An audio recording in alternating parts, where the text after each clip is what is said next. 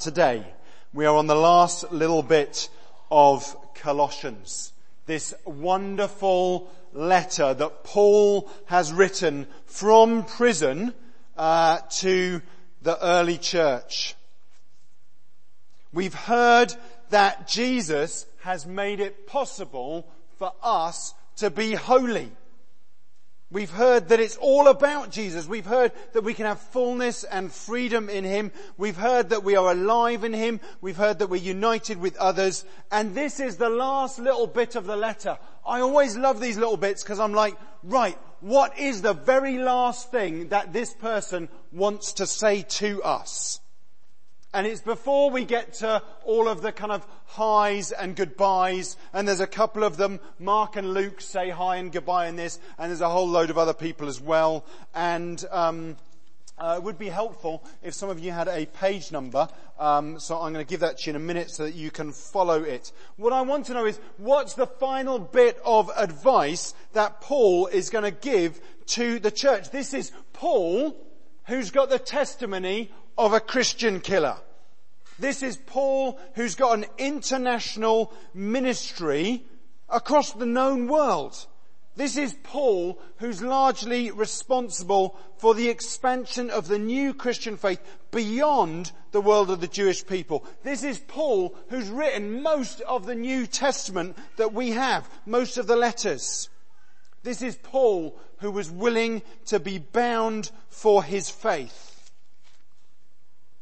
So Paul, what final little bit of advice will you give us? Maybe he'll say, okay church, this is how you lead an international, world-changing Christian movement. Maybe he will tell us how you help people to encounter the power of the Holy Spirit. Maybe he will give us top tips for speaking to people in authority and power. Maybe he will teach us how to write well to an international audience. So let's read the passage and find out. Uh, page 1119, 1119, and uh, I'm on chapter 4 and verse 2, and it goes like this. Devote yourselves to prayer, being watchful and thankful.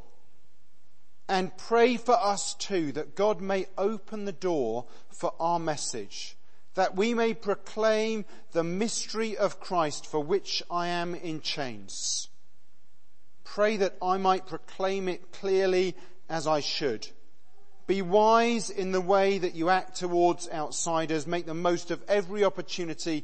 Let your conversation always be full of grace, seasoned with salt, so that you may know how to answer everyone. Paul, come on. Haven't you got something better for us than devote yourselves to prayer? I wanted to know, you know, when you hear those kind of international business leaders and they say, what's the one piece of advice that you would give to your 18 year old self?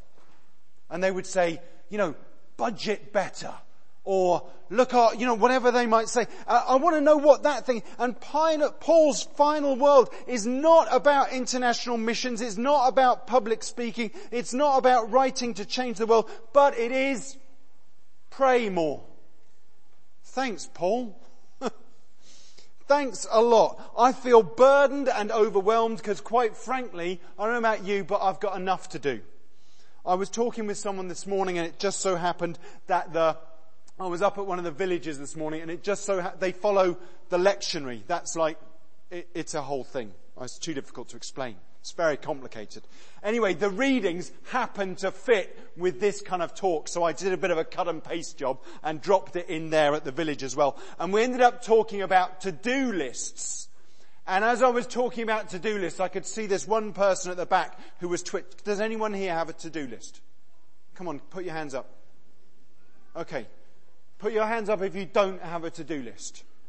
Right, you can see me at the back afterwards. I have got a hundred for you and we can get a whole load of things on there. It's going to be fine and you will be overwhelmed before the day's out. It's going to be great. Anyway, we were talking about to-do lists and we were talking about the fact that my to-do list, I don't know about yours, but my to-do list tends to get quite full with basically all the things that I am not doing. So you find all the things that you should do but you haven't yet done and you put them on a list because then you feel a lot better about it.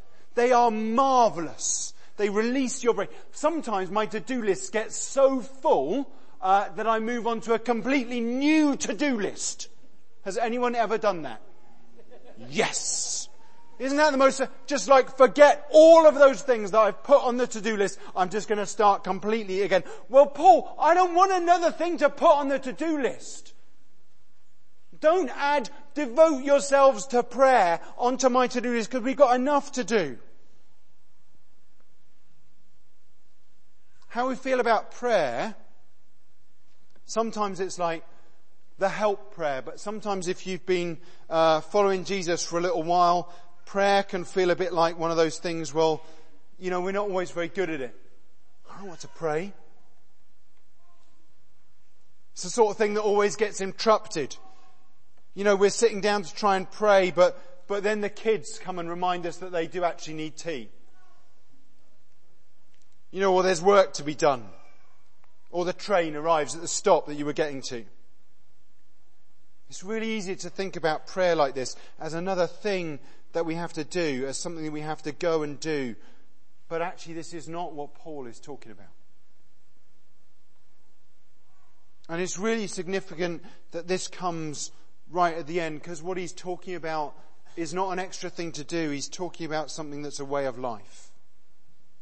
He's talking about a heart and a mind attitude that means that the door of heaven is constantly open. You know, I, um, you will know that I'm dyslexic and so I struggle with words, so I, I don't mean to throw the, the interpretation of the devout word at you because I had to look it up. You do need to know that. It wasn't just like I'd learned all this stuff. But the devout word at the beginning of this passage, so it's, uh, sorry, devote. You see, I can't even say the word.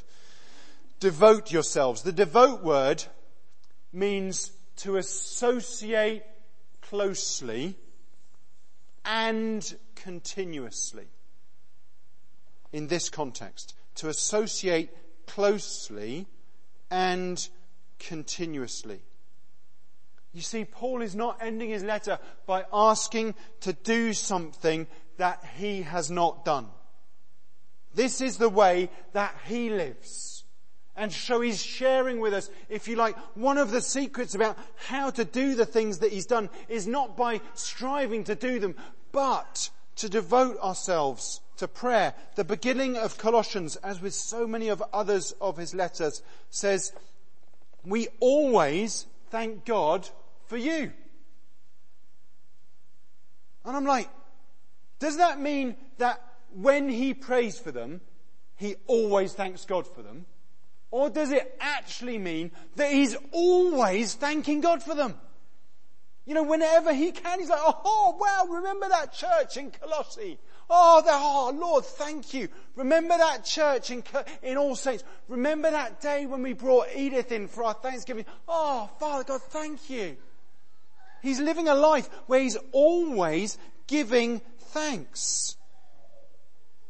He's always praying. He's always giving thanks. In fact, in another letter that he wrote, 1 Thessalonians, he says, pray without ceasing or pray continually. And Jesus describes prayer. He doesn't describe it as this public activity. He doesn't describe it as coming to some place, some public building where you pray and being on show. In fact, he says you're to go into your room and, and lock the door. He describes it as a personal encounter with our loving Father God.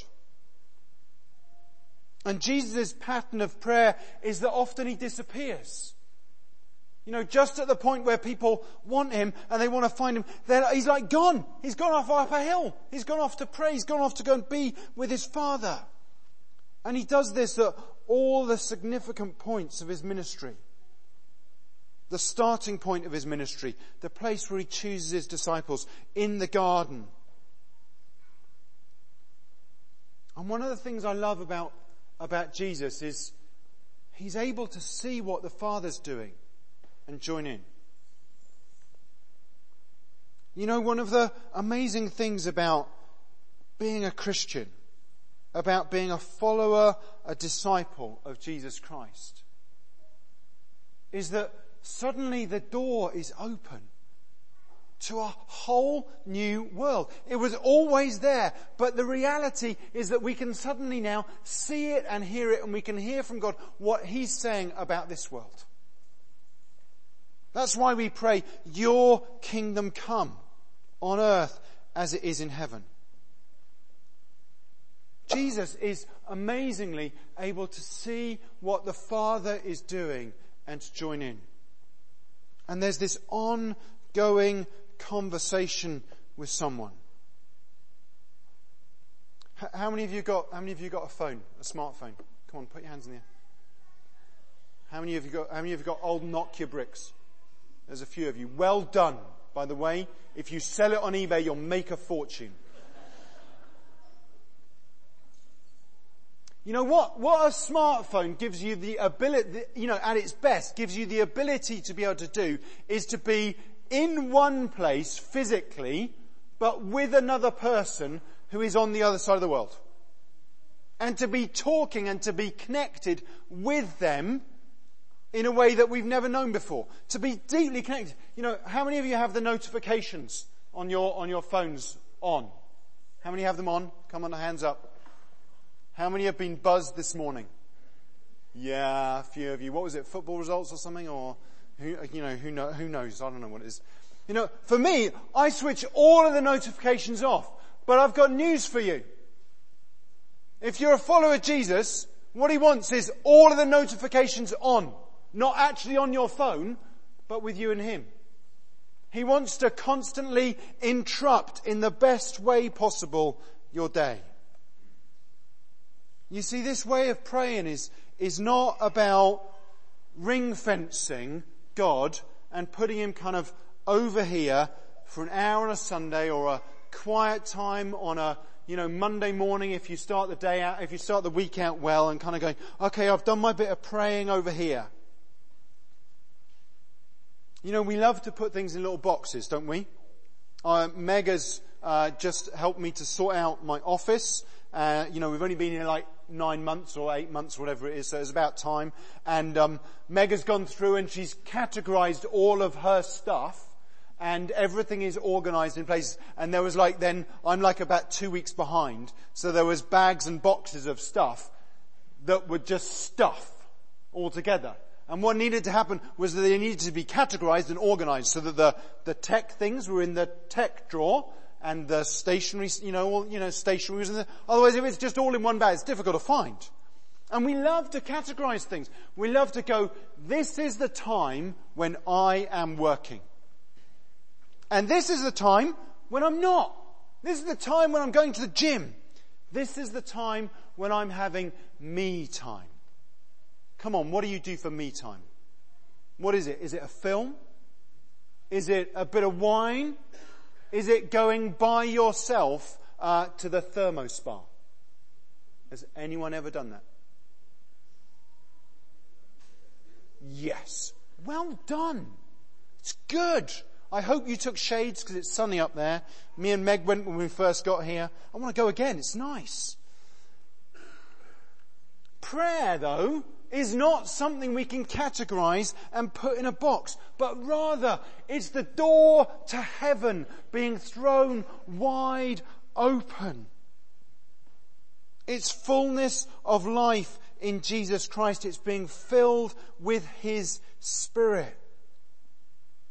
This world that we're in is always connected now and it distracts us from being present with the person in front of us. But the way that our Heavenly Father wants to distract us is so that we're more present with the people in front of us. He wants to speak to you when you're with people about how you're to be with them. He wants to connect with you in those places so you hear His heart for them. So my encouragement is this, is that even if you switch off all the notifications off on your phone, is that you leave all the notifications on when it comes to you and God. Every single one. You allow him to interrupt you in the middle of meetings, in the middle of dinner, in the middle of putting your kids to bed. And I don't mean that then you kind of sit in a, you know, you then go and sit in the corner and go and have this amazing prayer time, you know, kind of like, oh yeah, I'm just, ha- sorry kids, I can't put you to bed because I'm just having this moment, I've just got to pray. Mark the vicar said, I've got to pray, so I'm just having this moment, it's amazing.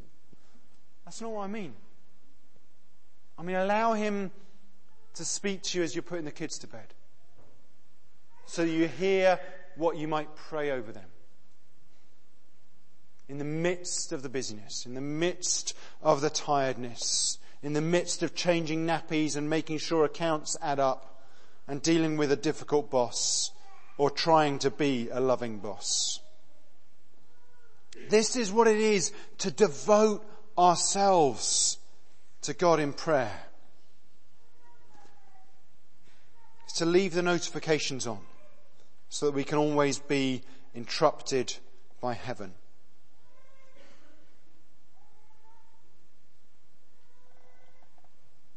I hope that as we've read Colossians and we come to this very last bit, I hope and I pray that this doesn't leave you with a burden, but rather it opens the door for you. I hope that this doesn't leave you with a task, but rather it helps you to connect with the image of the invisible God. I hope it leads you to the one through whom all things were made. The one who was there before all things, the one who holds it together, the one who's the head of the church, the one who's the firstborn from the dead, the one with whom we have been raised, who has brought us to eternal life that's already started. The one in whom the fullness of the Father dwells. The one who presents us holy and without blemish. Do you know what I'm talking about? Does this resonate with you? Do you know him yet? The one who can present you to God the Father as holy, without blemish, so that the shame that you carry can be left at the door. Always on, always available. The other way that Jesus describes this. He has this amazing encounter. He goes out to draw water and he's sent his disciples off into town to go and get some food. And he's out in the middle of the day, in the heat of the day, by this well. And this woman is there who comes to draw water. The only reason a, wo- a woman would be there in the middle of the day in the ancient world to draw water is if she was ashamed is if she couldn't go out in public because of who she was. And Jesus meets her and knows her story.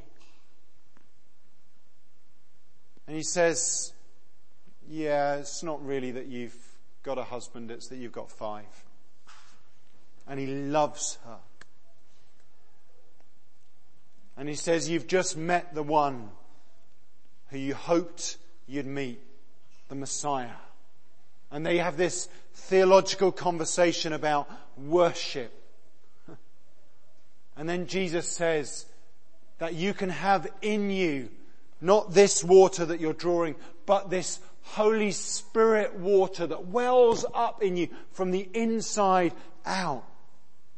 That is what's on offer. It's not about following Jesus. It's not about signing up to a, a set of ideas. It's about following a person.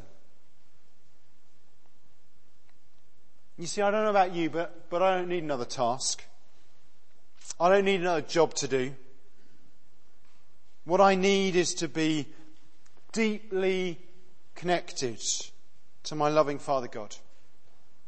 Constantly connected to the living God. Suddenly when we, when we talk about prayer like this, it's different. It's not something you've got to go and do. It's not a job. It's not a chore. Suddenly, suddenly this becomes as essential as clothes. You know, we do it every day. We get dressed. We put on clothes. Sometimes, you know, Meg, I come downstairs, no, don't wear that. Okay, done. Sometimes we can put on the wrong clothes. But you know, we still put on clothes. And prayer is like that. It's just a core part of who we are. And God wants to clothe us with who He is. You know, uh, one of the things, a uh, little sneak peek, one of the things that I want us to talk through in September and October is what does it mean to be a follower of Jesus? What does it mean to be a disciple, to be on the way with Jesus? Rather than, you know, just faith being something where we've sold people short. You know, come for an hour on a Sunday and everything will be fine. You know, I think, I think maybe we, we sold it short over generations because actually we thought if people just had to come for an hour on a Sunday, it would be easier to swallow.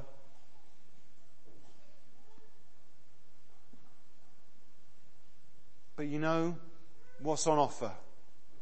It's not an hour on a Sunday. It's not a prayer meeting during the week, although you should definitely go to those too. What is on offer from Jesus is a completely different way of life. Devoted to Him.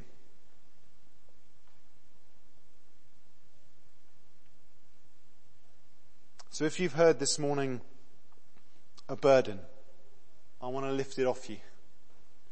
I don't want you to go out of here with a burden.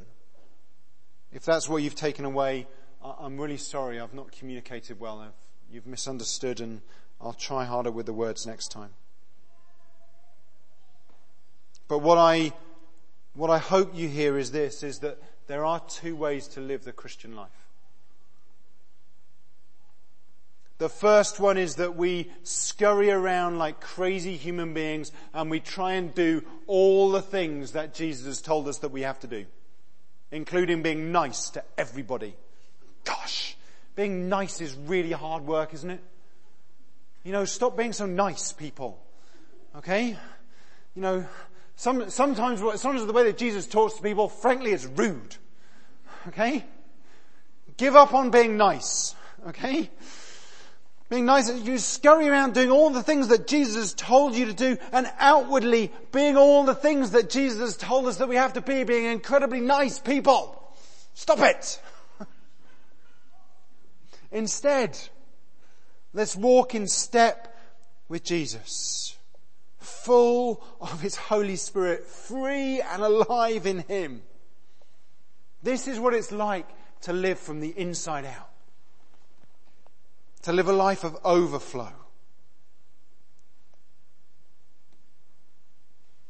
And I didn't even get past about the first three or four words of the passage. So you'll have to read the rest of them yourselves. But you know, as you do it, what I trust is that the Holy Spirit will speak to you. What I trust is that, is that you'll have that story which I've heard so many times and I even heard it last night. That someone comes to faith and then they take scripture away and it suddenly becomes alive to them. you know, God doesn't want to meet you through me or through Pippa or through Meg leading worship. He wants to meet you direct with the notifications always on.